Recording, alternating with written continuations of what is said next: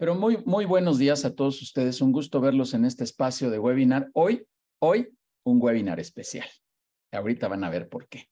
Hoy hay una gran sorpresa para todos ustedes. La verdad, muchas gracias, como siempre queriendo compartir información y contenido de alto valor. El día de hoy hablando de estos temas financieros, que por ahí alguien me dijo, es que esto no me gusta, es que no le entiendo. Y digo, pues sí, pero mi expresión muy personal, mi creencia muy, muy personal es que si no le entiendes a los números, en el negocio no le entiendes a nada. Esa es mi creencia muy personal. Em, cuando estudié el posgrado, me acuerdo también que eh, nos enseñaron ahí cómo hacer un plan de negocios y, uno de los capítulos, a, ver, a ver qué opinas de esto, Viridiana, uno de los capítulos em, era toda la parte financiera y ahí venía la parte operativa, la parte legal, la parte de las ventas, la parte de una serie de, de cuestiones en, el, eh, ¿cómo se llama? En, el, en este plan de negocio. Eh, y un apartado, repito, era la parte financiera. Y otra vez en mi deformación, tal vez, advierto, yo decía, oye, ¿por qué un capítulo tiene que ser la parte financiera? ¿Que esto no debería de correr a lo largo, de forma transversal en todo el plan de negocio? Esa es otra creencia mía, otra creencia muy, muy personal, ¿no? Porque eh, el que llegues a un capítulo y de repente te enseñen finanzas cuando no te enseñaron finanzas relacionadas con las ventas o finanzas relacionadas con el marketing o finanzas relacionadas con los créditos, que hoy nos vas a hablar un poco de este tema, eh, me, parece algo que no debería de ser. Es, repito, Viridiana, es mi creencia muy personal. Digo, bueno, pues creo que las finanzas deberían de correr en todo momento. Y ya para cerrar esta idea, y, y te dejo que nos des algún comentario de inicio, eh, digo, es que llegas al capítulo de las finanzas, empiezas a armar todo y de repente, ah, caray, pues no, no, no cuadran, no checan, no, no amarran los números. Y entonces va para atrás todo, ¿no? La estrategia de ventas, la estrategia de marketing, la estrategia operativa, la estrategia de una bola Por eso creo que debería de ir corriendo a la par del, del, del, plan de negocio, ¿no? E, es, es mi creencia. ¿Tú qué, qué opinas, Viridiana? Tú que eres la experta que hoy nos va a platicar de estos temas. Buenos días, Judiel. Buenos días a todos. Qué gusto que estén con nosotros. Antes que cualquier otra cosa, gracias por levantarse y estar. Y mira, te comparto que eh, tienes toda la razón en lo que estás diciendo, pero al final estamos acostumbrados a una educación tradicional, la cual incluso se ve por módulos y se separa, y nunca nos hacen realmente juntar todas las piezas del rompecabezas para saber cómo es que lo podemos hacer de la mejor forma. Te comparto que cuando yo salgo de la universidad, me voy al Premio Nacional Emprendedor y hasta que no hice el plan de negocio completo, incluso desde el estudio de mercado y la proyección de la demanda del producto y el servicio, no me di cuenta de cómo se interrelacionaban las cosas. Siempre las vimos por partes y esas partes nunca nos explican cómo se afectan unas a otras. Entonces, financieramente hablando, si no nos queda claro, ¿sabes por qué no nos gusta? Yo ya he detectado eso, porque las finanzas hablan de un futuro, de una proyección. Y la proyección en Latinoamérica en general nos causa incertidumbre, nos causa el saber, ¿y qué tal si no pasa? Una proyección financiera es eh, complicada de hacer porque al final del día estamos trabajando con datos históricos, pero es lo que queremos lograr en base a lo que hemos hecho. Entonces, como que esa incertidumbre a veces nos causa mucho estrés y no sabemos incluso cuando somos jefes de algún departamento o cuando trabajamos en algún corporativo, cómo proyectar lo que yo voy a hacer con mis finanzas en mi departamento. Eso realmente, ¿por qué? Volvemos a no interrelacionarnos y a no tener los resultados. Entonces, es lo mismo, mi querido Guillermo. Sí, totalmente de acuerdo. Y, y, además déjame complementar con esto ya para, para seguir avanzando un poquito, Viridiana. Eh, creo que a veces el tema del dinero se convierte como en un síntoma y no en la enfermedad. Es decir, yo siento que necesito dinero, yo siento que o me sobra dinero, siento que no hay flujo, siento, siento, siento y siento muchas cosas, pero no tengo la certeza de que esto se está, eh, de, que es real, de que sí necesito el dinero, de que tal vez necesito acceder a un financiamiento, de que tal vez necesito herramientas. Tampoco sé bien cómo, cómo vestirme, eh, una, una palabra coloquial para ustedes los, los financieros, cómo vestir bien a la novia financieramente hablando para que sea presentable en términos financieros, valga la redundancia. Entonces, creo, creo que estos síntomas, insisto que son los síntomas, y que de repente a lo mejor el problema está en otra cosa, ¿no? Está en la rotación de inventarios, está en las ventas, está en la estrategia, está en el perfilamiento, está en otra cosa, pero se ve reflejado en el dinero y en el desconocimiento del tema del dinero, del tema financiero, pues eh, eh, ahí empieza a haber este, eh, ciertas creencias inadecuadas. Hay un, hay un empresario que una vez me dijo, Judiel, es que todos le entendemos al dinero, o sea, todos ya le entendemos al dinero.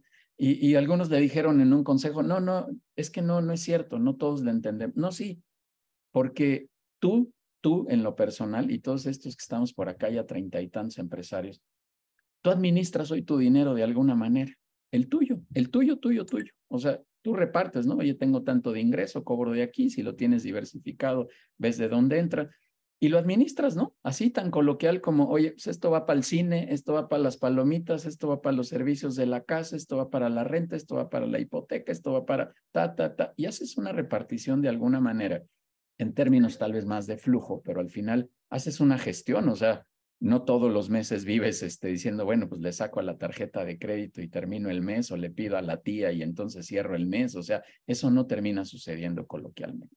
La verdad es un tema bien interesante, Viridiana. Eh, déjanos dar algunos avisos generales aquí y ahorita nos arrancamos ya contigo. Muchísimas gracias. Me encanta que tú hables de financiamientos no convencionales. De eso nos va a platicar ahorita Viridiana en estos temas, que ya nada más con ese nombre me encanta. Ya veo más gente conectada por acá. Muchas gracias, mis queridos amigos. Enrique Herrera, mucho gusto por verte acá, amigo. Jesús Escudero, Hugo Medrano. Bueno, ya veo más amigos por acá. Muchas gracias eh, por estar aquí presentes. Bueno, recordarles los avisos casi de todas las semanas. La siguiente semana, escuchen bien, nada más y nada menos, ya cumplimos la promesa.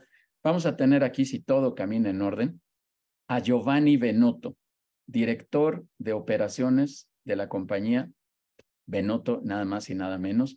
Y denominamos este webinar como una historia de éxito en dos ruedas. Nos va a venir a platicar qué ha pasado en 90 y creo que dos años, al menos 90, de historia de Benoto. Padrísimo, padrísimo. Hay una historia ahí espectacular, ya la conocerán. Yo ya escuché un poquito de esto, ya ya tuvimos oportunidad de tener a Giovanni aquí en, el área de mentoring de la Universidad de Anáhuac, que tenemos en combinación People and Business y la Universidad de Anáhuac.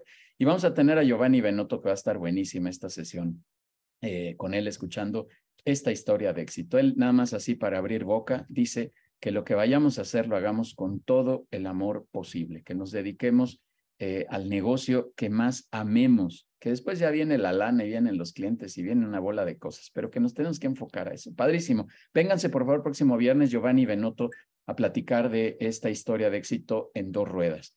Eh, todos invitados 24 de mayo al networking presencial. Ahora sí ya sabemos que va a ser en la zona azul, allá sea satélite, hacia el norte.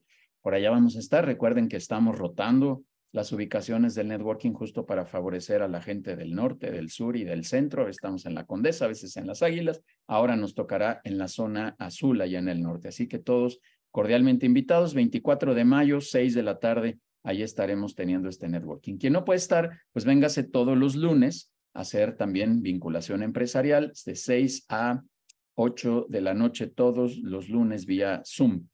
Eh, todos cordialmente invitados también a los consejos directivos. Me da mucho gusto que, que, que, puedan venir, que puedan venir a conocer todos, todos de verdad cordialmente invitados. Adair y Denise por ahí pondrán sus datos ya, ya están ahí en el chat, por favor, tómenlos, mándenos un mensaje y con gusto los invitamos a los consejos directivos, a estas sesiones de interacción, de compartir información. Antes decía que es la información que no tiene Google, Ahora digo que no la tiene Google ni Chat GPT.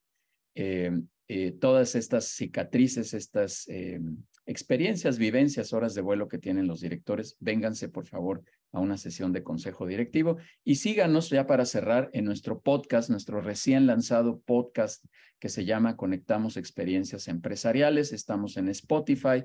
Me da mucho gusto que ya podamos estar en esa plataforma. Era un sueño que había por ahí, les soy honesto, y ya lo logramos. Búsquenos, insisto, conectamos experiencias empresariales y ahí podrán eh, escuchar entrevistas de, a directores que, que, tenemos aquí dentro de la comunidad de People and Business, dejándonos algún comentario, algún mensaje, sus experiencias. Claro, a qué se dedican, nos contarán, pero los retos, los, los desafíos que han tenido y ahí podremos aprender también mucho de lo que han hecho estos empresarios que están dentro de la comunidad de People and Business. Muchísimas gracias. Pues bien, vamos, vamos a arrancarnos, Viridiana. Eh, ya, no sé si leer o no leer tu resumen profesional, porque de verdad has hecho un mundo de cosas y está padrísimo, pero lo que más quiero destacar, eh, bueno, déjame decir que hoy va a ser una sesión especial, además, antes de leer tu, tu resumen, para que ya, ya hay 40 por acá, 40 directores, qué padre. Eh, Viridiana tiene una mezcla ahí que ella misma reconoce, dice que es mercadóloga, eh, tiene estudios en administración y finanzas, y esto hace una mezcla muy, muy padre, lo cual yo, yo comparto también, este, eh, que, esta mezcla ayuda mucho porque creo que permite este entendimiento, no solo de la parte financiera, que es más, más cuadriculada, vamos a llamarlo así, sino con esta parte, la creativa, la, la, la parte blanda del desarrollo comercial de las empresas, que hace una mezcla muy interesante en ti y que sin duda este, eh, nos va a aportar muchísimo valor. Y bueno, pues ya, ya lo comentó Premio Nacional del Emprendedor, ha estado en muchísimas empresas financieras, también fue conductor y productor ahí en TV Azteca, en Chihuahua nada más, y, y en Grupo Fórmula, en fin, muchas, muchas credenciales. Viridiana, pues es tu espacio, es tu casa. Gracias por venir a People and Business a compartir todas tus vivencias y vamos a darle esta sesión hoy especial. Me voy a quedar aquí por si me necesitas, por favor. Así que arráncate, Viridiana. Muchas gracias, Judiel. Hoy los necesitamos a todos, a todos, a, estar presentes con la cámara presente. Les quiero contar, agradecerte que nos, hayas, que nos hayas invitado al equipo de Avance y quiero darles la bienvenida a esta sesión especial y exclusiva, escuchen, exclusiva, que People and Business preparó con, con ustedes y con nosotros, porque los invitó, con muchísimo cariño y con un propósito que me encantó cuando Judiel me lo compartió. Participar en sesiones enfocadas con pocas personas y íbamos a hacer más pocas, no sé en qué momento nos hicimos 40, Judith. Tú me habías prometido que éramos menos, caray. De pronto aquí, gracias por conectarse y gracias por estar, pero lo vamos a enriquecer con más personas. Y en esta sesión enfocada, lo que queremos hacer es preguntas que nos permitan preparar un webinar que conteste a todas sus inquietudes de manera estratégica que les sea de mucha utilidad y que cuando lo escuchen digan, eso, eso era lo que yo necesitaba escuchar. Así que esta sesión fue planeada con relativamente pocas personas, insisto, gracias por conectarse, y queremos que sea una charla entre amigos, una charla financiera de confianza. Hoy vamos a hablar de financiamientos, no de finanzas. Es una cosa totalmente diferente. Entonces queremos todas esas inquietudes y esos miedos que tenemos al momento de un financiamiento. Podemos participar en el momento vía chat, vamos a estar pendientes de sus preguntas, o levantando la manita electrónica en el momento que la tengan, no se esperen, porque luego nos esperamos y se nos olvida. Entonces, vamos a interactuar porque el propósito es conocerlos y conocer estas inquietudes, ¿vale? Eh, entonces, pedirles por favor que nos permitan también hacerles preguntas. ¿Estamos dispuestos a eso? ¿Estamos dispuestos a trabajar del otro lado con nosotros? Porque de pronto sus historias y sus anécdotas nos van a nutrir muchísimo para la información que necesitamos. Y esas anécdotas también nos suman, nos suman para los webinars que vamos a dar por ahí en el mes de julio, exactamente de financiamiento enfocado a las necesidades de la comunidad People and Business. Así que le agradezco a Yudiel haberme tenido la confianza para realizar este espacio con este tipo de formato y agradezco a todos los que se conectaron. Y a lo largo de este webinar, lo que vamos a contar y lo más valioso que tenemos, díganme si no, son historias. Las historias de éxito, las historias de aprendizaje, porque no hay de fracaso. Vamos a contar estas historias y nos encantará que compartan también las suyas, ¿vale? ¿Les gusta la idea? ¿Podemos contar con ustedes? Perfecto. Pues entonces vamos a pedirles en la medida de lo posible que enciendan sus cámaras porque yo los voy a estar viendo y vamos a estar interactuando en esta charla. Y, por supuesto, tengo que estar viendo sus manitas electrónicas o a los que somos medio tímidos, como yo, Diel y yo, pues preguntas en el chat para que podamos hacerlo de la mejor forma. Bueno, pues les voy a contar rápido mi primera historia. Mi nombre es Viri Domínguez, como bien lo dijo Judiel, yo le pedí que no dijera tantas cartas comerciales porque creo que lo más poderoso que tenemos es nuestro porqué. ¿Por qué yo me dedico hoy a hacer financiamientos no convencionales? Les platico que yo inicio como mercadóloga, no les voy a decir en qué año, pero tengo 15, lo que pasa es que soy como un poco adelantada, ¿no? Eh, y al final del día, cuando yo inicio en Merca, en Chihuahua, eh, resulta que pues no había mercadólogos. La mercadotecnia eran los que poníamos el espacio en, los, en las televisiones o en los anuncios o en las revistas. Eso era ser mercadólogo. Y yo inicio con un proyecto maravilloso que era un negocio de consultoría, escuchen bien nada más, consultoría de finanzas y mercadotecnia a los 21 años. Imagínense ustedes cuántas horas de vuelo pueden tener a los 21 años para dar consultoría de mercadotecnia y finanzas. Pero tenía una ventaja súper importante, que nadie conocía realmente qué se hacía en mercadotecnia. Y nosotros fuimos los primeros en el mercado de entrar, explicarlo, tener la paciencia, buscar los clientes y detectar la demanda. Así que nos fue re bien con ese proyecto y fuimos aprendiendo en las horas de vuelo.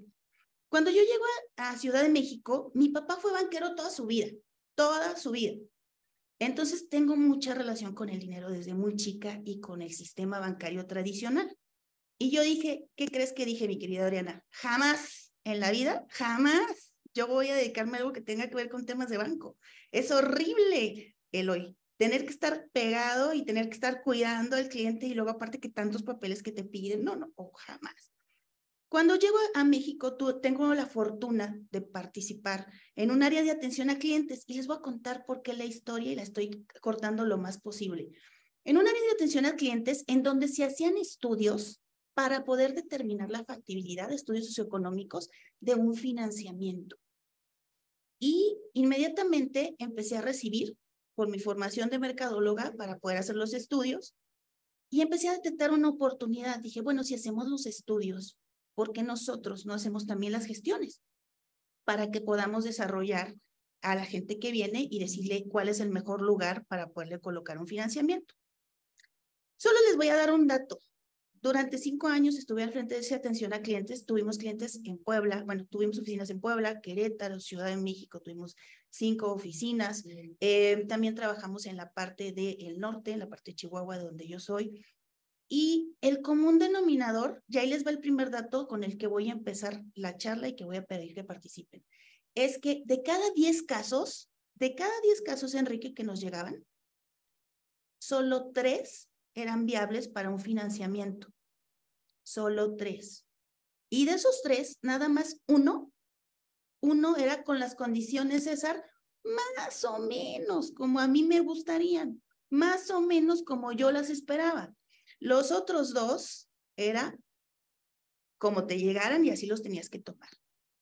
En ese momento, como buena mercadóloga, detecto, Jesús, un océano azul.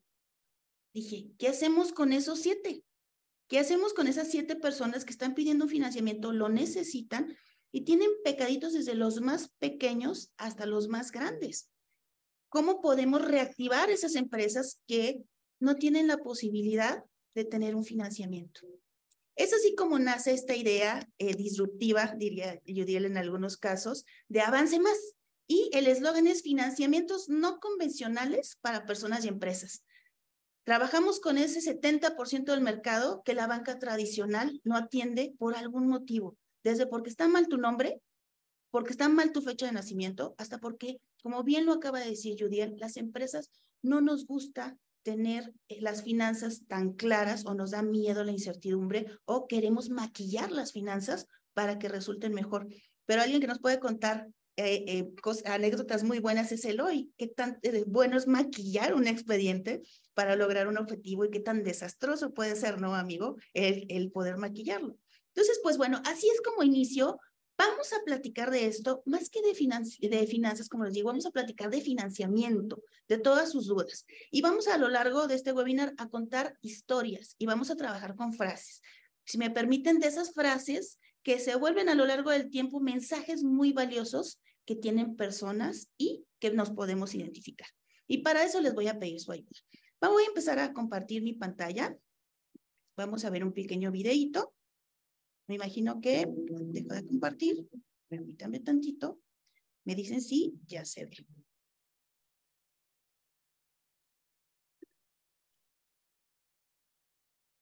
Ahí va cargando, listo.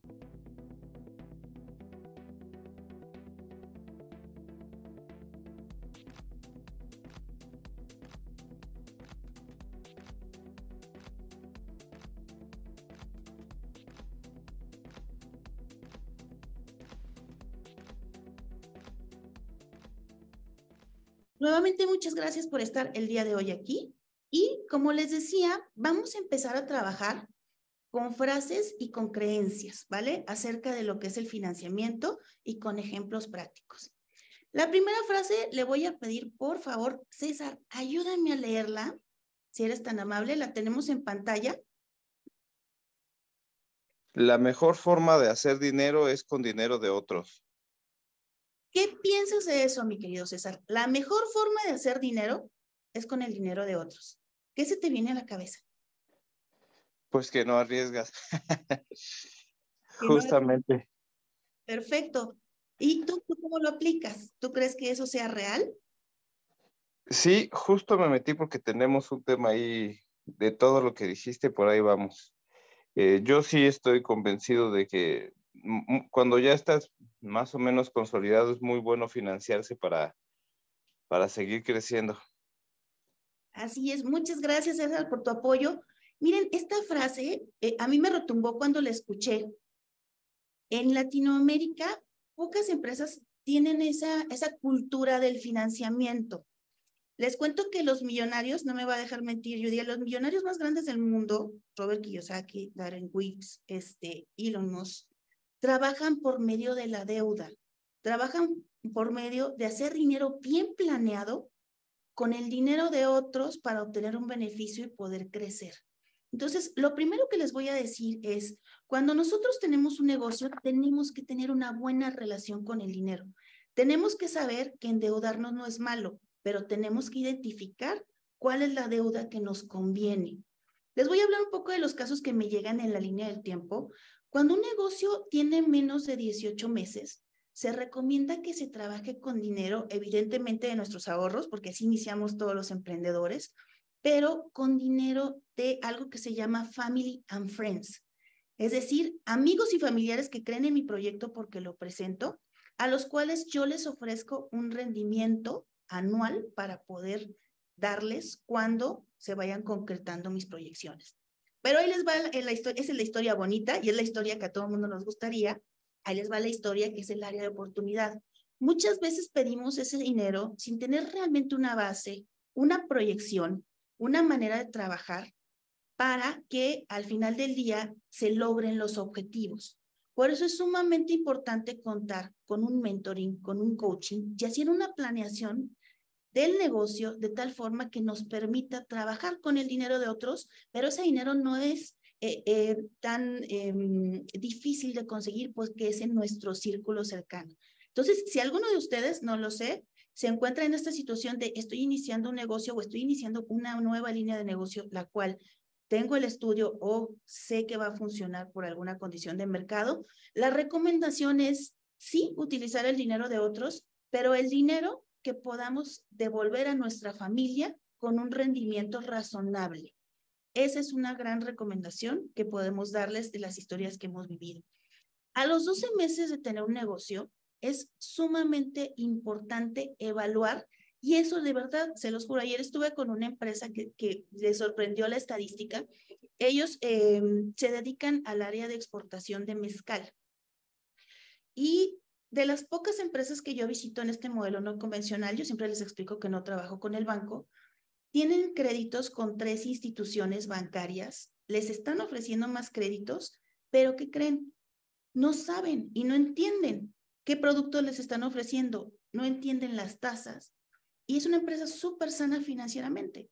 Entonces, a los 12 meses o en este momento, si no lo has hecho, es el momento más importante para que ustedes determinen en qué institución financiera van a abrir sus cuentas. ¿Qué pretenden financieramente de esas instituciones? Eso también es parte de la planeación de un financiamiento. ¿sí? De pronto, les voy a poner un ejemplo. Si yo quiero un crédito a lo largo del tiempo por mi buen historial, una opción puede ser Bancomer. Pero si yo quiero un crédito hipotecario, mi querida Adriana, Bancomer no es la mejor opción en hipotecas. Tengo que conocer que Scotiabank en este momento es de las mejores opciones en hipotecas. Entonces tengo que diversificar para yo planear qué tipo de financiamiento quisiera yo tener o qué tipo de beneficio por tener mi dinero en esa cuenta, cosa que no sucede. Entonces, si no lo hemos hecho, O de repente, César, tenemos eh, eh, la cuenta de nómina, me ha tocado, ¿no? ¿Qué cuenta tienes? Ni siquiera tienen cuenta fiscal, sino siguen trabajando con cuentas de nómina, con la creencia de que esas cuentas de nómina eh, no les cobran, pero tampoco les generan ningún beneficio. Es el momento que hagamos conciencia. Sí, podemos trabajar con el dinero de otros, pero de forma consciente, planeando qué voy a hacer con ese dinero y qué producto o servicio voy a obtener de cada institución. Ejemplo, si ustedes quieren un crédito PYME, HCBC hoy en el mercado es la mejor opción y la más sencilla para la obtención de un crédito PYME. Si no tienen una cuenta con HSBC, evalúen la opción. Evalúen qué producto o servicio quieren de cada institución para adquirir esa deuda y pónganse una meta. Nunca tenemos metas de financiamiento.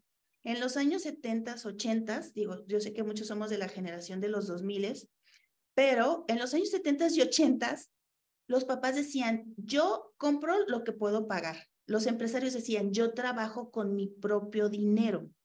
¿Se acuerdan? Ese era el común denominador porque eso demostraba poder adquisitivo. Hoy por hoy, les voy a decir que estamos en la fase de la era de la información y ya lo conocemos, Judiel nos ha ido enseñando. Toda esa información nos debe de dar la inteligencia financiera para toma de decisiones y decidir en el tiempo y el producto adecuado.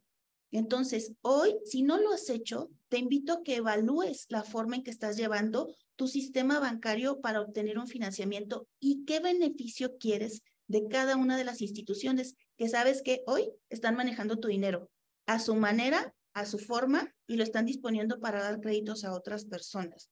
Entonces, yo conscientemente, ¿qué quiero Y por último, a los 18 meses, cualquier empresa debería, debería estar lista para hacerle una evaluación, no nada más con un banco, también con una financiera, también con una fintech o incluso solicitar inversión privada.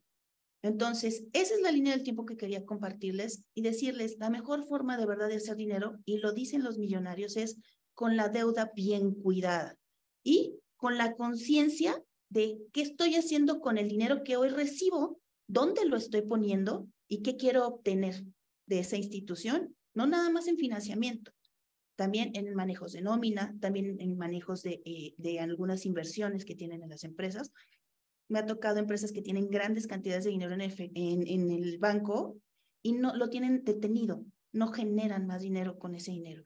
Entonces, ojo con dónde tenemos el dinero para poder obtener este tipo de deuda por medio de instituciones, ¿vale? ¿Alguien que nos quiera compartir algún caso? ¿Alguna anécdota de sus cuentas de nómina? ¿No? Perfecto, pues bueno, vamos a avanzar con la segunda parte. Les estoy hablando de adquirir deuda, ¿sí? Y esa, esa palabra como que nos causa estrés. En muchas ocasiones nos causa estrés y nos causa el decir, es que no quiero estar endeudado. Imagínense que Elon nos dijera, no quiero estar endeudado. Imagínense que, mm, como les decía, Warren Buffett dijera, no quiero estar endeudado. Sus negocios no tendrían la oportunidad del crecimiento, no tendrían la oportunidad de expandirse. Aquí lo que vamos a trabajar, y te voy a pedir, mi querida Adriana, que me ayudes, es a leer la frase, por favor. Claro. Dice, la deuda buena es una herramienta poderosa para construir riqueza, pero la deuda mala puede arruinarlo todo. Conducir 2021. Esta información cuando la recibimos en todos los cursos de educación financiera, la escuchamos, si la hemos escuchado y la dejamos pasar, ¿sí? La primera palabra que se nos viene a la cabeza cuando escuchamos deuda, ¿cuál es, César? ¿Tú qué piensas cuando te dicen, César Ruiz, qué piensas cuando te dicen deuda? Problemas, presión. Problemas, no quiero, presión, prefiero no tenerlas, ¿sí? Y gracias, César, por, por participar. Lo que les voy a decir es, hay deuda buena y hay deuda mala. Y les voy a poner el caso de las tarjetas de crédito. Todo mundo le ponemos las cruces a las tarjetas de crédito porque cobran muchísimo y aparte ni las sé manejar y aparte me cobran de más. Todas las tarjetas de crédito en el mundo mundial, dirían por ahí, cobran de más, siempre. Nosotros las utilizamos bien, pero ellos nos cobran de más. Esa es la realidad. Entonces, tenemos la deuda buena y la deuda buena para lo que nos ayuda es tener un producto o servicio financiero que nos permita invertir, crecer, expandirnos, comprar activos que nos van a dar dinero de vuelta. Esa es una deuda buena, porque no nada más voy a tener cómo pagarla, sino voy a generar dinero por medio de esa deuda, que es como trabajan los grandes millonarios. Entonces, ahí hago un análisis de todo lo que acabo de decir. ¿Dónde tengo y dónde quiero tener deuda para que sea buena? ¿Qué productos financieros tiene HCBC ahorita que lo acaba de mencionar Viri? ¿Por qué es bueno? Lo importante de este webinar es dejarles esa semilla de que salgan a investigar. Adelante, Osvaldo. ¿Sí levantaste manita? Sí, perdón, ah, no tengo la cámara prendida, pero es que escuché que nos eh, mencionabas que si teníamos alguna experiencia pidiendo deuda, crédito. y fíjense que durante mucho tiempo trabajamos así tal cual, con dinero propio, y eh, siempre mi papá, el, el, el, el, emprendedor que inició toda esta empresa, decía, es que esto nos puede abrir puertas, un historial crediticio, hay que aventarnos. Y en su momento, quien, toma, quien era administradora, decía, no, no, no, es más seguro de esta forma y así no tenemos presiones. Finalmente lo hicimos, buscamos un producto eh, que nos diera rápido el, el, crédito. En este caso voy a hacer el anuncio, fue Confío, nos lo dio con una, una rapidez impresionante, pero un costo muy alto. Y aquí lo que quiero compartir es, ya que una institución te da un crédito por un monto, otra te lo puede mejorar muy fácil, porque otra supuestamente ya estudió que tú la puedes pagar. Y entonces la otra nada más te mejora. Este es un tip muy interesante, yo no lo conocía y lo quiero compartir. Entonces, tú generas una oportunidad, te la dan a un costo alto, pero ¿qué crees? ya dicen, ah, mira, este sí puede pagar X cantidad cada mes. Entonces, yo le puedo ofrecer un producto todavía más barato. Los mejores créditos, a mi experiencia, tardan como cuatro o seis meses en que te los den, pero tú necesitas ya trabajar. Entonces, una opción es, trabajas los dos créditos al mismo tiempo. Uno, que te financie el momento y te resuelva el problema, y el siguiente para pagar realmente la deuda. En cuanto te dan el segundo crédito, liquidas el primero y ojo, generalmente el segundo crédito es por más dinero que el primero porque ya saben que puedes pagar más. Entonces, este es un tip que no quería dejar de compartir. Muchas gracias, está súper interesante, eh, Viridiana. Gracias, Judiel. Saludos a todos. Oye, no, pues no, no te quieres venir acá conmigo, avance más. Lo explicaste más bonito que yo y aparte tú ya lo viviste y eso es lo que cuenta. Entonces, sí, les voy a contar rápido, en un momento voy contigo, Eloy. Fíjense que una de las maneras que estamos haciendo hoy, y les quiero compartir para que ustedes también salgan, investiguen y lo vivan. Lo más difícil es como cuando salimos de la carrera. Oye, eh, te doy trabajo, pero necesito que tengas experiencia. Oye, pero pues acabo de salir, necesito hacer experiencia. Y ese juego de si te doy el trabajo, no. Lo mismo pasa con los créditos. Lo que acaba de decir Osvaldo es sumamente valioso. La primera forma, si yo, yo me he topado, y les voy a contar el caso en corto, de una empresa que hace toda la cadena de refrigeradores para Walmart, de toda su cadena de refrigeración a nivel nacional. Es una empresa, como bien lo acaba de decir Osvaldo, tradicional, de papá de tiempo, tiene más de 40 años la empresa operando. Y lo que me he topado en este año es que esas empresas jamás habían pedido un financiamiento por ende no tienen historial crediticio, tienen mucha experiencia en lo que hacen, mucho expertise, pero siempre se detenía por este tema de trabajamos con nuestro dinero, ya sea por el dueño o, como bien lo acabas de decir, y ahorita me, va a ser bien valioso tu comentario, Osvaldo, porque su contador detenía la operación, ¿vale? Entonces, ¿qué es lo que pasó y qué hicimos con ellos? Como bien lo acaba de decir Osvaldo, hay que evaluarse primero por fintech. Ese es un tip que les voy a dar. Si una fintech, que no son baratas, como bien lo acaba de decir, ¿cuánto cuesta un financiamiento en una fintech? Va desde, la tasa de interés puede ir desde el 30 hasta el 42%. No es barato, no lo es. ¿Qué características tienen? Se evalúan en 30 minutos en línea y en menos de 5 días ustedes lo tienen depositado. Lo extremadamente valioso que también acaba de decir Osvaldo es, con eso inician el historial crediticio. Y es bien fácil el razonamiento de las empresas. Si puede pagar una tasa del 42 teniendo una línea de un millón de pesos, yo le puedo dar dos tranquilamente y me va a poder pagar a tasa del 30, del 29, del 28. Es así como tenemos hoy, hoy en este momento, que iniciar nuestro historial crediticio. Y no solo por eso, porque si la fintech te rechaza y te evalúa una persona que sabe evaluarte, el banco, díganme si alguna vez les dijo por qué lo rechazó. Simplemente es, pues no, no calificaste, Judiel. El sistema dice que no, pero nunca te explican el trasfondo. La fintech, cuando lo hacemos por medio de una evaluación bien asesorada, te dice por qué te está rechazando. Y ese es un motivo que nosotros en Avance más utilizamos para hacer una estrategia del cómo sí. Puede ser desde un tema de buró que no sabías, puede ser desde un tema de SAT que no sabías, porque las fintech están súper relacionadas con el SAT y son muy rápidas para dar respuesta. Entonces, a lo mejor tú no sabes que tu contador estaba eh, no presentando declaraciones, por ejemplo, y te decía que sí. Imagínense qué grave puede llegar a pasar esto. Y esto lo sabemos en 30, entre 30 y 40 minutos en una evaluación en línea. Y si sí, como bien lo acaba de decir Osvaldo, nos abre la puerta a decir, ok, paga los seis meses y vamos a estar trabajándote otro financiamiento porque alguien ya te abrió la puerta. Y eso está pasando mucho con empresas que tienen mucho tiempo operando y que jamás han tenido una deuda, ni buena ni mala, y operaron con su propio dinero. Pero para ustedes hoy, con mucho gusto, si quieren conocer las fintech, por ahí voy a dejar mis datos para decirles de qué manera se pueden evaluar y que obtengan esa información. ¿Vale? Adelante, Eloy. Buenos días, gracias.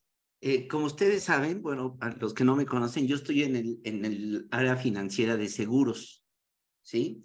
Eh, me queda claro, hablando de deuda, que buscamos, los emprendedores, las empresas buscan o capital de trabajo o tecnología o de alguna manera hacerse de algo que necesita para poder crecer y tener una utilidad y, a su vez pagar esa deuda.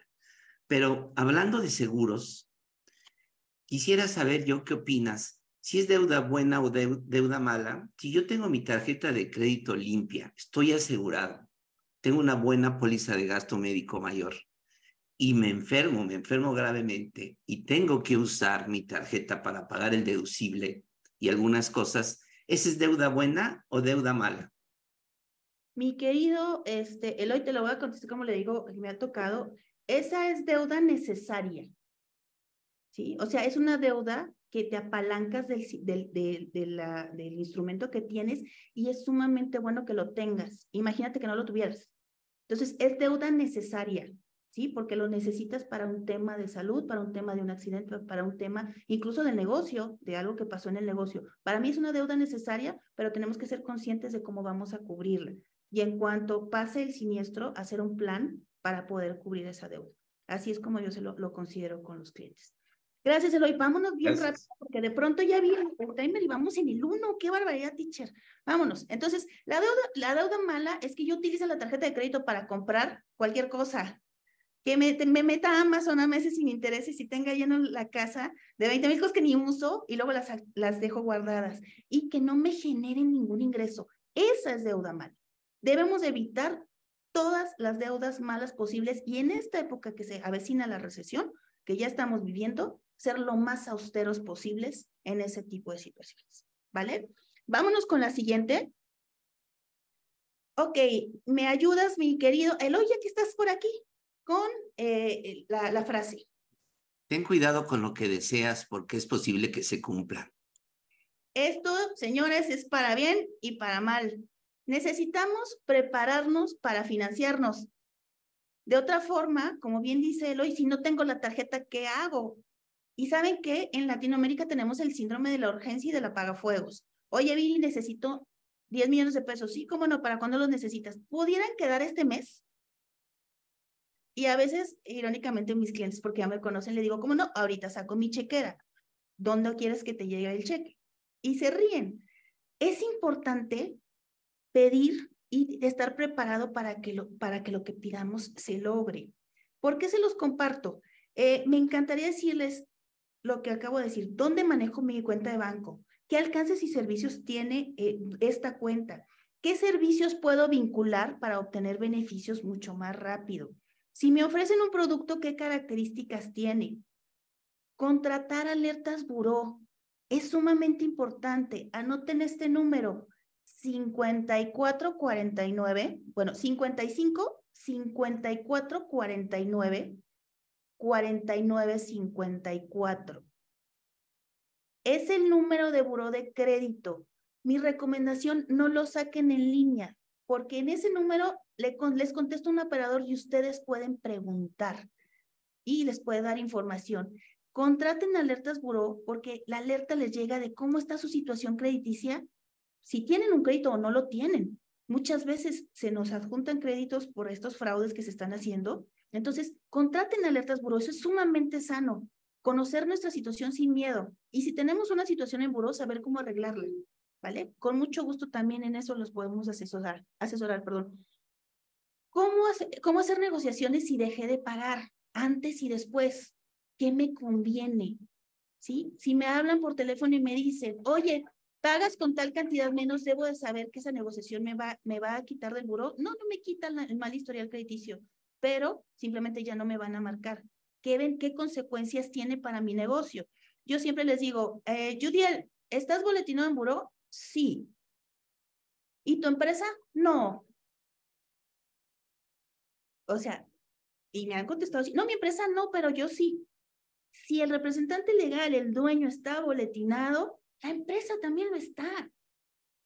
Entonces, es sumamente importante cuidarnos a nosotros y al negocio. Hay que estarnos monitoreando. ¿Qué estrategias tienen hoy para el manejo de su, efectivo? Sabemos que seguimos manejando efectivo. Y eso no nos ayuda financieramente para conseguir un financiamiento. Ahí está el caso de la, de la, de la industria de la construcción. Grandes, grandes este, negocios se hacen y mucho dinero se maneja en efectivo. Oye, ¿cómo puedo manejar mi dinero en un banco digital? ¿Qué beneficios tiene? ¿Un banco digital me puede dar un financiamiento? Sí, la respuesta es sí. Y hay bancos digitales, dos en México, reconocidos para que ustedes puedan manejar su flujo efectivo y no es evadir impuestos, porque cuando lo bajamos necesariamente al banco para, eh, para hacer pagos, se van a pagar los impuestos correspondientes, pero si lo utilizamos digitalmente, el impuesto disminuye o no es un impuesto, el pago disminuye un 10%.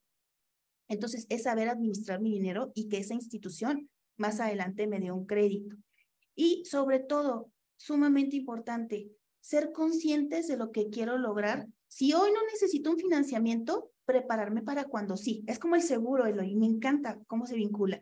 Hoy no lo necesito, pero me estoy preparando por si llega a suceder. Entonces, es sumamente importante con lo que pedimos y lo que hacemos, porque es posible que todo se nos regrese. El dinero de urgencia, señores, es caro. Es caro y al final del día nos mete, es el que nos mete en problemas. ¿Va? Vámonos con el siguiente. Y en este me va a ayudar muchísimo, Yudiel, y me encanta el comentario que hiciste, Osvaldo, y se los voy a comentar yo. El dinero más caro es el que no se tiene, señores. Y es una frase popular. Es como, no tengo la tarjeta para pagar el deducible, ¿no? al final del día no tengo el dinero. Entonces, ¿qué nos detiene muchas veces? Debemos entender que hay contadores y financieros. El contador trabaja en el presente, con los datos de hoy, con lo que se tiene. El financiero trabaja en la proyección, en la visión, en el futuro, en lo que queremos lograr. Si el contador, con la información que emite, en el presente bloquea el futuro, el financiero no va a poder hacer nada. ¿Me explico? Ahí me gustaría mucho, que el día que platicábamos me contabas de los casos de, de los consejos. ¿Tú qué has visto en los consejos que pasa en la contabilidad versus eh, lo financiero? Sí, gracias, Viridiana. Pues mira, lo, que más noto es una carencia importante de información. O sea, lo que los contadores con mucho cariño al gremio, voy a decir aquí públicamente, es que eh, están entregando la información básica, vamos a decir, el estado, el balance, el estado de resultados, por ahí el de capital, el de algunas otras cosas, un, par más, pero no entregan la balanza, por ejemplo, en términos contables, que yo les digo mucho, pidan la balanza, pídanle a sus contadores la balanza, que es fundamental. Yo les ayudo a leerlas y si no le entienden bien, yo con mucho gusto ayudo. Y hasta ahí, ahí muere, ¿no? Bueno, evidentemente los pagos de de impuestos, eh, pero también, por ejemplo, ahí no entregan los papeles de trabajo que son de ustedes, eh, son, del empresario, es, de la empresa, ¿no? ¿no? entiendo por qué no va el detalle de toda la información eh, fiscal que tenemos que, que generar. Y evidentemente, bueno, ya como dicen por ahí, de la información financiera, pues ni hablamos. Esa habitualmente los contadores no la están generando. Me parece que es un área de oportunidad muy, muy interesante para los contadores entregar esa información financiera, porque, a ver, le voy a decir esto con mucha, mucha cautela, Viridian. Mucha, advierto, vuelvo a advertir, mucha cautela para que no se malinterprete. Si tuviera yo que decidir entre qué información preferiría, o sea, cuál de las dos, si la contable, la fiscal o la financiera, sin duda, sin duda, votaría por la financiera, porque me permite ver el futuro. Solo es una forma hipotética de decirlo. No estoy diciendo que la otra no importe, por eso la cautela que quiero tener en decir esta información. Si tuviera que elegir, yo preferiría recibir información financiera que información eh, contable. Eh, la información, tú decías, es al día de hoy, pero es al día de hoy y al pasado, ¿no? Porque me entregan la información del inventario al cierre del mes, me entregan la información ah, de cuentas por cobrar al cierre del mes, o sea, y luego me la entregan por ahí del 16, 17 y el que se atrasa el veintitantos. Entonces ya el veintitantos ya no me permite tomar ninguna acción ni hacer nada respecto de la información pasada. Sin embargo, la financiera, con proyecciones de flujo, con proyecciones de capital de trabajo, eh, eh, con, algunos análisis de este tipo, eh, un, plan financiero simplemente, me permite entender cómo, cómo va a moverse mi negocio, incluyendo la parte fiscal y la parte contable, incluyéndola, pero mirando hacia el futuro. Em, creo, que, creo que eso sería de, muchísima utilidad. Hay una analogía que no, no, no me voy a entretener en ponerla aquí, pero la voy a tratar de describir, que es, em, es, es como imagínense que fuéramos en un auto eh, todo, todo lo que vemos a través de los, de los cristales es el escenario comercial que nos quisiéramos comer, que, al que quisiéramos atacar. Y entonces digo, ah, mira, todo esto que veo aquí en este escenario es mi escenario comercial hacia donde quiero ir. Mis espejos retrovisores hacen la analogía de la información contable, justamente porque estoy mirando hacia atrás, sí tal vez en el momento, pero hacia atrás. Y entonces aquí hago una pregunta, oye, ¿puedo manejar sin espejos retrovisores? Hay gente que me dice no, y yo digo, sí, sí, sí puedes manejar sin espejos retrovisores. No debes de manejar sin espejos retrovisores, que es diferente. No debes de manejar sin información contable. No debes de llevar el negocio sin información contable. ¿Pero puedes llevarlo? Sí, sí puedes llevarlo. No debes. ¿Y qué, y qué simula la información financiera? Pues el, el actual Waze, ¿no? Oye, donde sí tengo un mapa hacia el futuro donde me va diciendo dónde hay tráfico, dónde hay hoyos, dónde hay un policía, dónde está cerrada la calle, dónde bla, bla, bla, y eso me va permitiendo tomar una ruta mejor. Es una analogía que, he diseñado para, para ah, explicar un poco el tema financiero.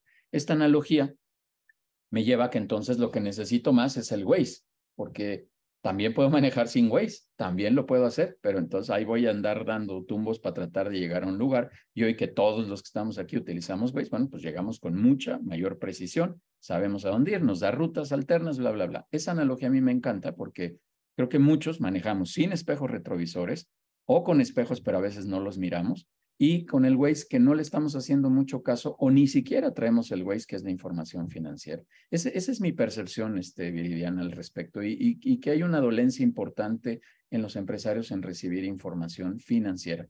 Si la reciben, qué bueno, analícenla, véanla. Si no la reciben, pídensela, pídansela a sus contadores y si no, genéranla de manera interna. Eh, ahorita me acordé de otra cosa. Si quieren, luego ahí platicamos en, en otro eh, momento.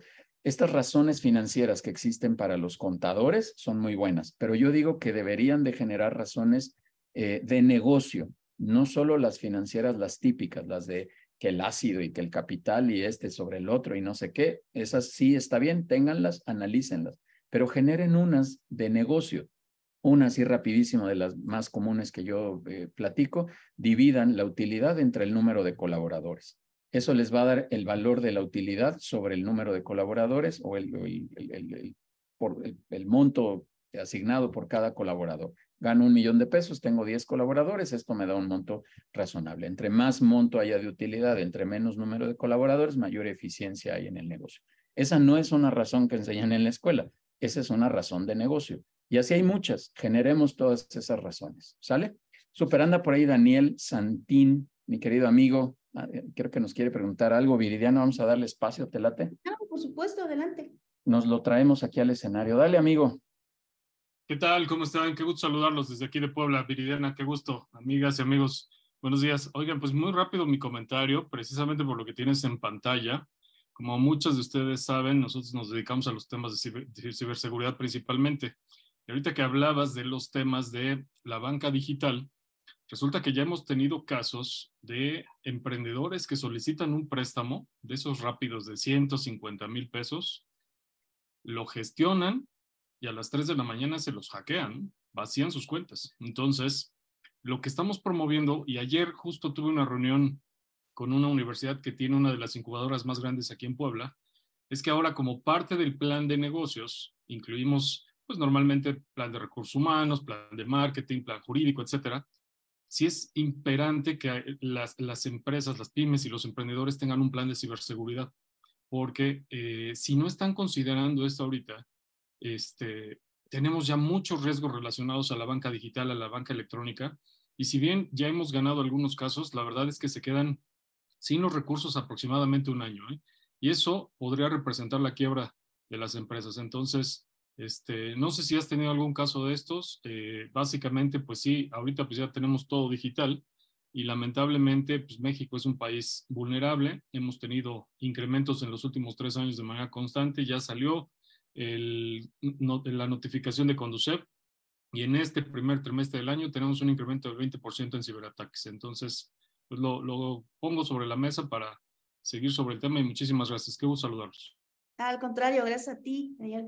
Pues miren, dos cosas importantes ya para cerrar este tema. Por un lado, lo, lo que me quedo de sus comentarios es que tenemos que estar rodeados de un equipo que nos ayude y que nos aconseje. Esa es la labor principal de People and Business, el acompañamiento y ver de todas las áreas de qué manera nos podemos enriquecer. A mí me encanta esta analogía de Judiel del auto, ya la había escuchado en alguna plática que dio, por eso me permití que se las compartiera, porque sin eso no podemos avanzar. Sin esa estrategia financiera, las empresas se detienen y tienden a morir, tienden a desaparecer si nada más vivimos en el pasado. Entonces, es sumamente importante tenerlo y hoy lo estamos viendo con estrategias fiscales de ahorro, que me permito, como dices tú, decirlo con mucha premura, eh, que no nos permiten crecer, pero que nos permiten ahorrar en ciertas situaciones que nos colapsan al momento de las proyecciones hacia un futuro.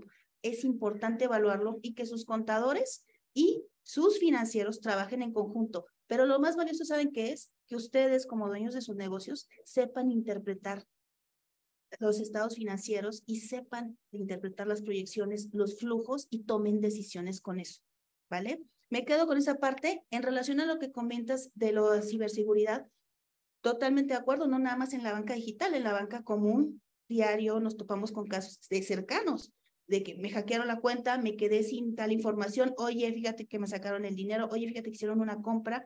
Aquí lo importante, y vuelvo a repetirlo, acérquense con personas que realmente los puedan asesorar cuando van a trabajar en la banca digital. Algo que me quedé de eh, la información del metaverso y lo que nos hablaba el futurólogo es que las, de las inversiones más importantes que requerimos hacer hoy como dueños de negocio e incluso fuera de nuestro, fuera de nuestro negocio es en ciberseguridad en tener realmente blindada nuestra empresa, no solo de nuestra información, sino también de nuestras finanzas y nuestro dinero. Entonces, estoy totalmente de acuerdo contigo. ¿Cómo lo podemos sopesar o cómo podemos disminuirlo? Acercándonos con personas que trabajen con la banca digital y que nos puedan asesorar y verificando si el banco digital, por ejemplo, los dos que yo les comparto, está ya ah, aceptado por la Comisión Nacional Bancaria y de Valores y está aceptado también por el SAT y cómo está esta regulatoria. Eso se los puede explicar una persona como su servidora que tiene la experiencia en este tipo de bancas. No lo hagan solos, siempre pidan acompañamiento. Creo que ese es el mensaje tanto de, People and Business como en este caso de, Daniel y de su servidora. ¿Vale? Vámonos un poquito más rápido. Oye, Viri, y en recesión es un buen momento para pedir un financiamiento. Y nos vamos hacia atrás, como bien lo dijo Juliel. Eh, miren, lo importante es conocer el producto y servicio. ¿Para qué lo queremos? ¿Sí? ¿Cómo lo queremos? Y hoy por hoy les puedo decir que la recomendación más importante es lo que dijo eh, Osvaldo, tiene mucho sentido. Hay que buscar financiamientos en el corto plazo que nos permitan ayudar a crecer y que no nos causen deuda mala, ¿sí? Voy a mostrarles algunos tipos que yo creo que ustedes ya conocen. Hay créditos personales, pymes, hipotecarios, Factoraje, esa es una maravilla, de verdad, quien quiera, escríbame, le explico el factoraje, cómo le puede ayudar a su negocio para que no sean la financiera de sus clientes. A muchos de nosotros nos pagan a 30, 60, 90 y hasta 120 días y nos detienen el flujo. El factoraje antes era para las grandes empresas, hoy está abierto hasta para una PFAE y podemos trabajar con las cuentas por cobrar por adelantado. Evidentemente, y vuelvo a decirlo, bien asesorados y con un buen producto de acuerdo a su perfil y a su negocio, ¿vale?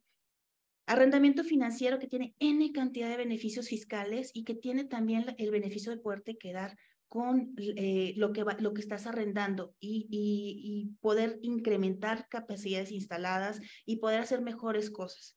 Entonces, esos son los convencionales que conocemos. Los no convencionales, ¿y por qué los pongo así? Precisamente por lo que acaba de decir Daniel. Una fintech necesitas asesorarte de cuál es una buena fintech y cómo hacerlo. No meter tus datos en cualquier página de internet para que a mí me den un financiamiento porque ahí dice que me lo van a dar, ¿no? Podemos financiar por medio de patentes, licencias y por medio de marcas que tengan más de tres años de haberse registrado. Si no han registrado su marca, imagínense que Coca-Cola no lo hubiera registrado. Hoy por hoy, ¿qué sería? Entonces, empecemos a trabajar con activos intangibles. Mi marca, mi mis patentes, mis licencias, mi desarrollo de software, mi propiedad intelectual es un activo intangible que vale. Y es importante que nosotros lo tomemos en cuenta para un financiamiento bien asesorados.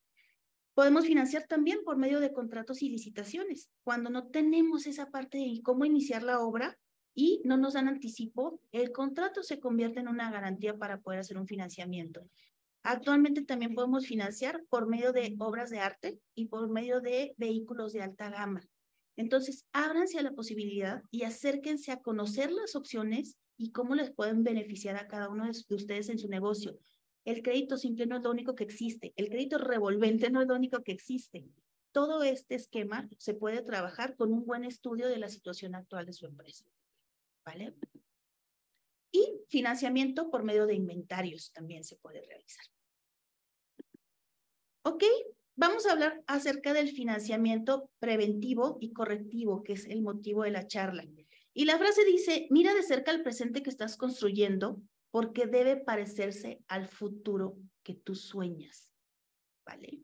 Debe parecerse al futuro que tú sueñas. Entonces, mira de cerca tu contabilidad para que financieramente podamos tener ese futuro que estamos soñando. Se los dejo como mensaje directo. ¿Va? Ok, ¿Qué es lo que quisiera decir aquí? Y vuelvo al punto, hay que encontrar un asesoramiento profesional y prepararnos definitivamente nos permite tomar mejores decisiones y encontrar oportunidades para nuestras empresas. Como en los autos, no es lo mismo el mantenimiento que se le da en agencia para prevenir cualquier situación que cuando los llevamos ya descompuestos. Y no es lo mismo en costo, no es lo mismo en tiempo y no es lo mismo en lo que nos detiene la operación de nuestro negocio en lo que nos detiene no tener flujos, en lo que nos detiene no tener la maquinaria que estamos necesitando, en lo que nos detiene no tener la información financiera para la toma de decisiones. Hay este estudio se les puede realizar para que su financiamiento sea preventivo. ¿Cómo diversifico mis cuentas? ¿Dónde las pongo? ¿Me es conveniente un banco digital? Si me es conveniente, ¿cuál es seguro? ¿Dónde puedo trabajar mi inversión digital y cuáles son las garantías? ¿Me explico? El correctivo, lamentablemente, en Latinoamérica es para ayer todo, como les decía, sin previsión y no se pueden esperar resultados óptimos. Si se tiene que hacer, lo podemos hacer, pero no es lo óptimo. Entonces, tratemos como dueños de negocio o como empresarios de hacer un financiamiento preventivo, el que nos permita tomar mejores decisiones y tener el dinero para el crecimiento, la expansión y tener mejores prácticas en nuestros negocios para eh, poderlos hacer sustentables y sobre todo rentables a lo largo del tiempo, ¿vale? Algo que también les quiero compartir, nadie que se dedique a dar financiamiento pide dinero por adelantado. Llévenselo esto porque he visto muchos fraudes muy fuertes y muy grandes desde empresas exportadoras con mecanismos muy bien elaborados. Nadie que se dedique a dar financiamiento, a dar dinero, te va a pedir dinero para podértelo dar. Llévenselo de verdad y se los juro, es algo que les digo mucho a mis clientes, asesórense con alguien que realmente sepa, que tengan ustedes la confianza y si no, no lo tienen cercano, búsquelo en su círculo. Aquí está la comunidad de People que les puede ayudar con asesores en todos los sentidos, ¿vale? Por último, eh, ya para terminar, porque estamos ya sobre tiempo, quisiera yo eh, decirles gracias por su tiempo, gracias por invertir este tiempo hoy en conocer cómo se maneja de manera general y contar historias de qué está pasando con nuestras finanzas. Por parte de Avance Más y de People and Business, queremos tener una sesión especial de consultoría para tu negocio para determinar en qué etapa estás y cuáles serían tus mejores opciones de financiamiento. Si tú estás interesado en esto, para poderte hacer este estudio de manera de asesoramiento profesional sin ningún costo, las primeras tres personas que escriban en el chat su nombre y teléfono para ser contactadas por People, podemos hacer este estudio, ¿vale? Para que ustedes se puedan prevenir y no corregir. Y si hay que corregir, saber cómo hacerlo y con qué producto en tiempo y forma para que sea benéfico para sus, para sus negocios. Por último, les despido con esta frase que a mí me encanta. El dinero es una herramienta te llevará donde desees, pero no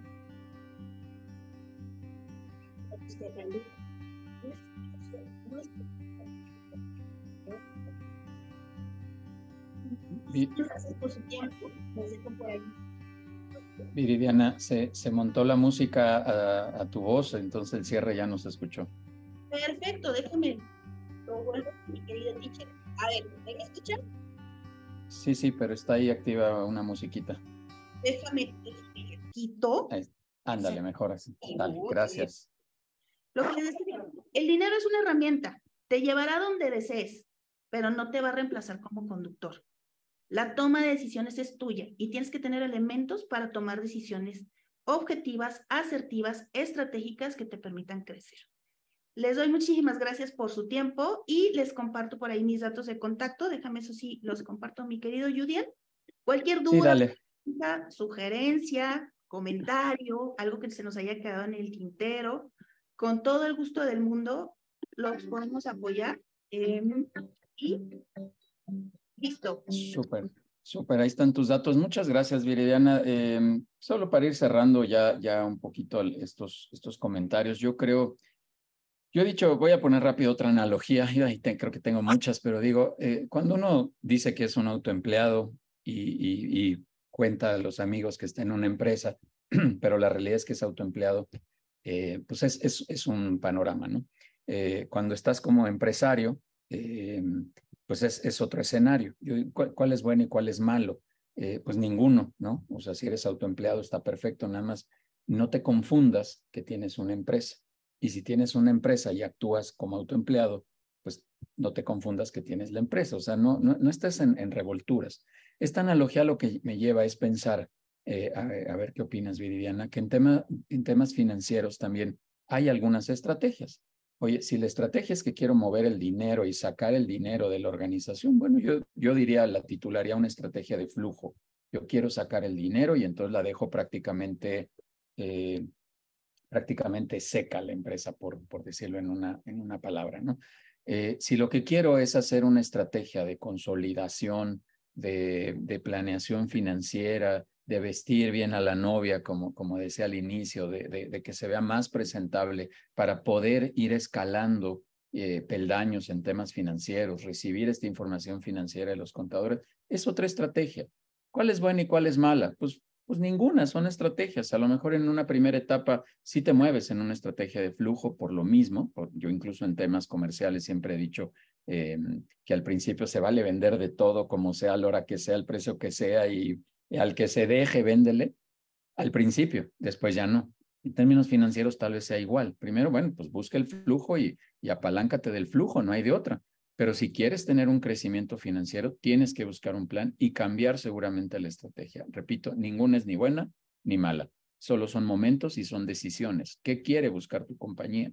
¿Qué quiere encontrar? Así que, padrísimo. Vamos a ver si hay alguien por acá en el chat. No vi ninguna pregunta, estuve ya al pendiente, pero si alguien se anima a preguntar algo para este para compartir aquí la, la información con, con, muchísimo gusto. Eh, vamos a ver si alguien se anima. Por ahí nos piden algunos datos, con gusto vamos a estar atentos ahí al chat y a compartirles toda la, la información. Ya se anotaron por ahí dos o tres, Viridiana, vamos a tener oportunidad de platicar. Me invitan a esas reuniones porque me gustan estos temas financieros, por favor, y, y, a ver si yo puedo aportar también un cachito. Creo que no hay más, no hay más preguntas, no hay más dudas por ahí. Entonces, eh, pues eh, solamente te, quiero agradecer, Viridiana.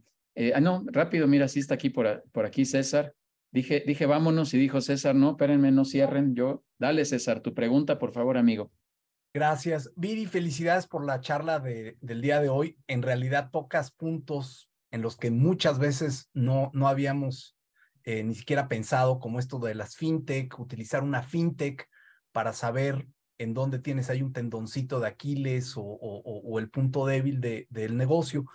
Tú que estás acostumbrada y que vives de, revisar estados financieros, ¿cuál es el error más común que tú encuentras en las pymes cuando te proveen estados financieros? ¿De qué adolecen?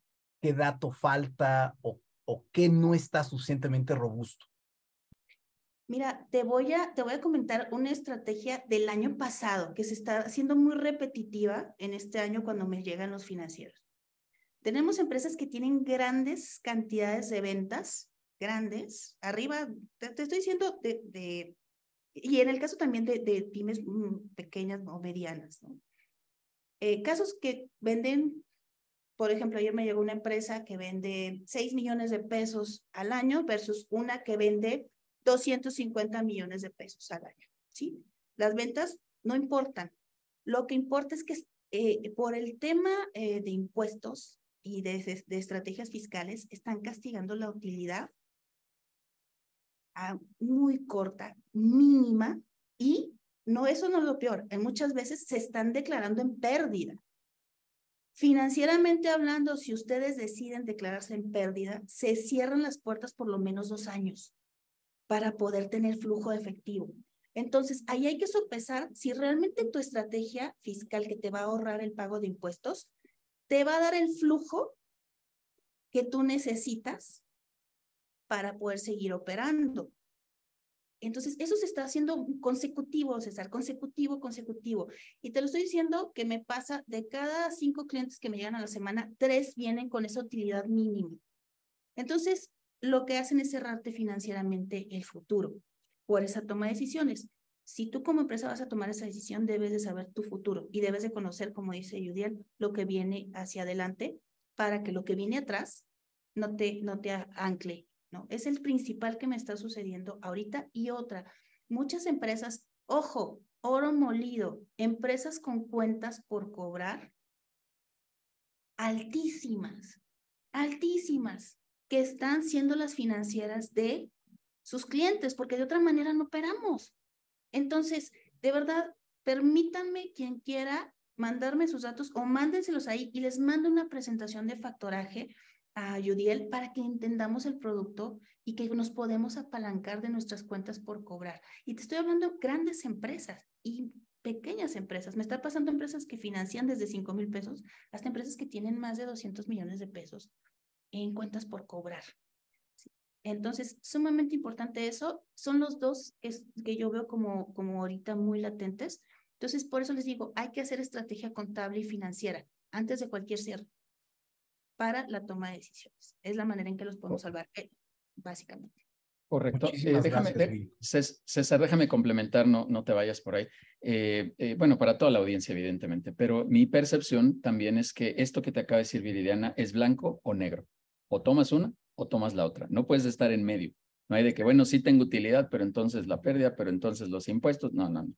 O sea, o eliges una o eliges otra. Es un poco lo que yo decía de la estrategia de flujo o de financiamiento. ¿Qué quieres? Si quieres vestir bien a la novia, necesita tener utilidad, punto. Y la tienes que dejar en la compañía y se tiene que ver reflejada ahí, se acabó. Si quieres sacar el dinero, va a estar más pobre la compañía, pero tienes el flujo en tu, en tu bolsa. ¿Cuál quieres? ¿Es blanco o negro? No hay de otra.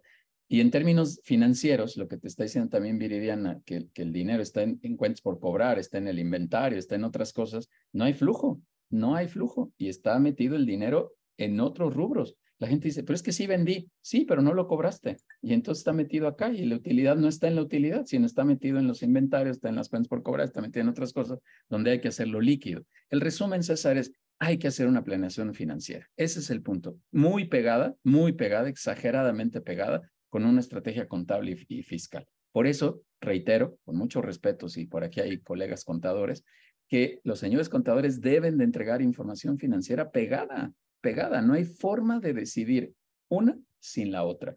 No puedo tener información contable, fiscal y hacer una estrategia fiscal si no tengo información financiera que me permita ver el, futuro, que me permita planear qué va a pasar. Yo por ahí tengo un archivo, luego veo si, si se los comparto también, no estoy seguro de tenerlo, pero donde hice un flujo, es un Excelazo automatizado, donde es un flujo eh, a, varios meses, donde puedes ver incluso a seis, ocho semanas hacia el futuro, donde puedes tener huecos financieros. Y entonces vas administrando eso y vas viendo dónde puedes apalancar. ¿Qué, ¿Qué beneficios tiene? Pues que le hablas a tu proveedor y le dices, compadre, no te voy a poder pagar. O sea, este, perdón, pero ya lo sé desde ahora y desde ahora puedo tomar acciones. Oye, o veo que falta cobranza, eh, ejerzo cobranza. Oye, César, págame, compadre, por favor. Oye, a lo mejor te hago aquí un descuentito, lo que sea, pero dame flujo. Puedes ver, César, es el punto. Puedes ir midiendo lo que está pasando en el futuro y eso es, una, es un privilegio en términos de, de negocio absoluto. Por eso ya cierro con esto diciendo, por eso mi analogía del Waze porque tú vete ahorita al Estadio Azteca y no pongas el Waze y bueno, pues que Dios te bendiga, amigo, y que no te agarre una manifestación por ahí. Pero si te agarra la manifestación y llevas el Waze y te bota por otro lado, bendices el Waze, ¿no? bendito Waze que, que te ayude. Súper. Si me permite, nada más un último comentario. Yo creo que lo más valioso de ambos es ser consciente que los necesitamos trabajando juntos y ser consciente de las herramientas que tenemos para esos huecos en el futuro para irlas trabajando y cómo las vamos a trabajar. Entonces, creo que con eso se logra un excelente eh, resultado, no nada más en flujo, sino también en rentabilidad de los negocios. Súper. Pues vámonos, vámonos, Viridiana, que queremos hacer aquí entrega de un reconocimiento virtual. Hablando de los bancos digitales, te vamos a hacer un reconocimiento digital. Muchísimas gracias por venir a compartir eh, te soy muy, muy franco, te lo he dicho en privado, desde que te conozco, eh, te, percibo como una experta en estos temas financieros y tu promesa de, valor que es eh, financiamientos no convencionales lo cumples al 100% porque creo que si vamos con los bancos y escuchamos a esta gente financiera, no, nos, nos termina diciendo un poquito más de lo mismo, ¿no? Y encontrar todos estos caminos alternos y estos tips, estas recomendaciones. Por eso consideré que era importante que vinieras a platicarnos a este espacio a People para que la gente escuchara eh, qué es lo que debe de hacer en términos financieros. Eh, cierro diciendo que yo percibo que hay tres grandes dolencias en las pymes. El tema de las ventas, evidentemente, con todo lo que eso lleva de marketing, de marketing digital, estrategias comerciales, bla, bla. El tema de, del factor humano, todo el tema de reclutamiento, recursos humanos, administración de la gente, liderazgo, bla, bla, bla. Y el tercero es el tema financiero, por lo que ya platiqué. Hay una carencia grande de información financiera y es absolutamente necesario estar, estar mirando ese, ese, ese tablero de control para poder medir hacia dónde vamos y hacia dónde podemos llevar nuestro negocio. Viridiana, de verdad, muchísimas gracias. Y pues cerramos eh, invitándolos a estas sesiones que, que, tenemos todos los viernes. Próxima semana, Giovanni Benotto, de Benotto, director de operaciones, padrísimo, nos va a contar esta historia de éxito de más de 90 años, no se lo pueden perder, está padrísimo cómo, cómo arrancó con, con queriendo armar una bicicleta, queriendo hacer una bicicleta así tal cual y nada más se convirtió en la marca que hoy es de, manera internacional. Así que está padrísimo el próximo viernes. Vénganse el 24 de eh, mayo al, al, networking presencial que tenemos en la zona azul, vaya por satélite. Eh, por favor escríbanos y con gusto les mandamos eh, la invitación. Todavía hay, hay, algunos lugares, tenemos un espacio restringido, pero todavía hay lugares para que puedan asistir. 24 de mayo, vénganse al networking los lunes de 6 a 8, a los consejos directivos, síganos en las redes sociales, todas se llaman People and Business o búsquenos como Judiel Guerrero Vega también y ahí está toda la información en las cinco redes principales. Y síganos también en Spotify, eh, en este canal reciente que abrimos para entrevistar a todos los directores de People and Business Eh, se llama Conectamos Experiencias Empresariales, que es el eslogan de People, Conectamos Experiencias Empresariales. En Spotify síganos y ahí cada semana estaremos subiendo la entrevista de un director de People and Business que nos cuenta sus historias de éxito, que la verdad se pone padrísimo. Y bueno, y también las de fracaso, pero que al final nos sirven para aprender y desarrollarnos mejor. Nos vemos en el siguiente momento que tengamos aquí dentro de People and Business. Gracias, Viridiana, y gracias a todos los que estuvieron por aquí presentes. Que tengan muy buen fin de semana. Gracias. Gracias.